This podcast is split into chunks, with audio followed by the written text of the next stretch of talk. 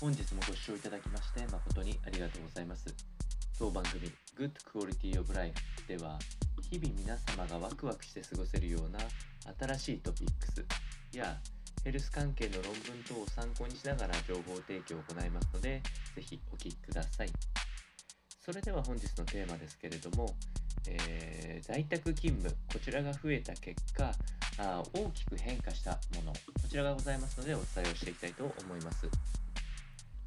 本日のお話は MMD 研究所というアンケート調査機関が、え、行った2020年10月期の中で、え、ビジネスパーソンの方男女6000人に聞いた在宅勤務に関する調査結果を参考にお伝えをしていきたいと思います。まず在宅勤務があある程度定着化してきたこの現代においては一番変わったものと言われているのが服装と言われております。まあ、実際の割合で、えー、お伝えすると、えー、出勤時で、えーと、在宅勤務時で身だしなみが最も変わったと答えた方が、えー、30%以上、えー、限りなく40%に近い程度というところですね。でえー、その観点から身だしなみが変化したため新しく購入したものが、まあ、衣類や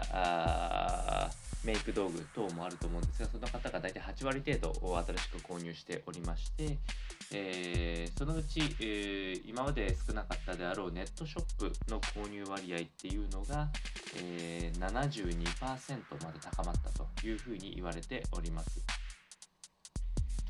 そして、えっ、とこの中で、えー、ビデオ会議ツールっていうものの調査も実際行っておりまして何を使っているかというと、えー、ビジネスパーソンの中ではあ Zoom の利用割合が最も高いというふうに言われております。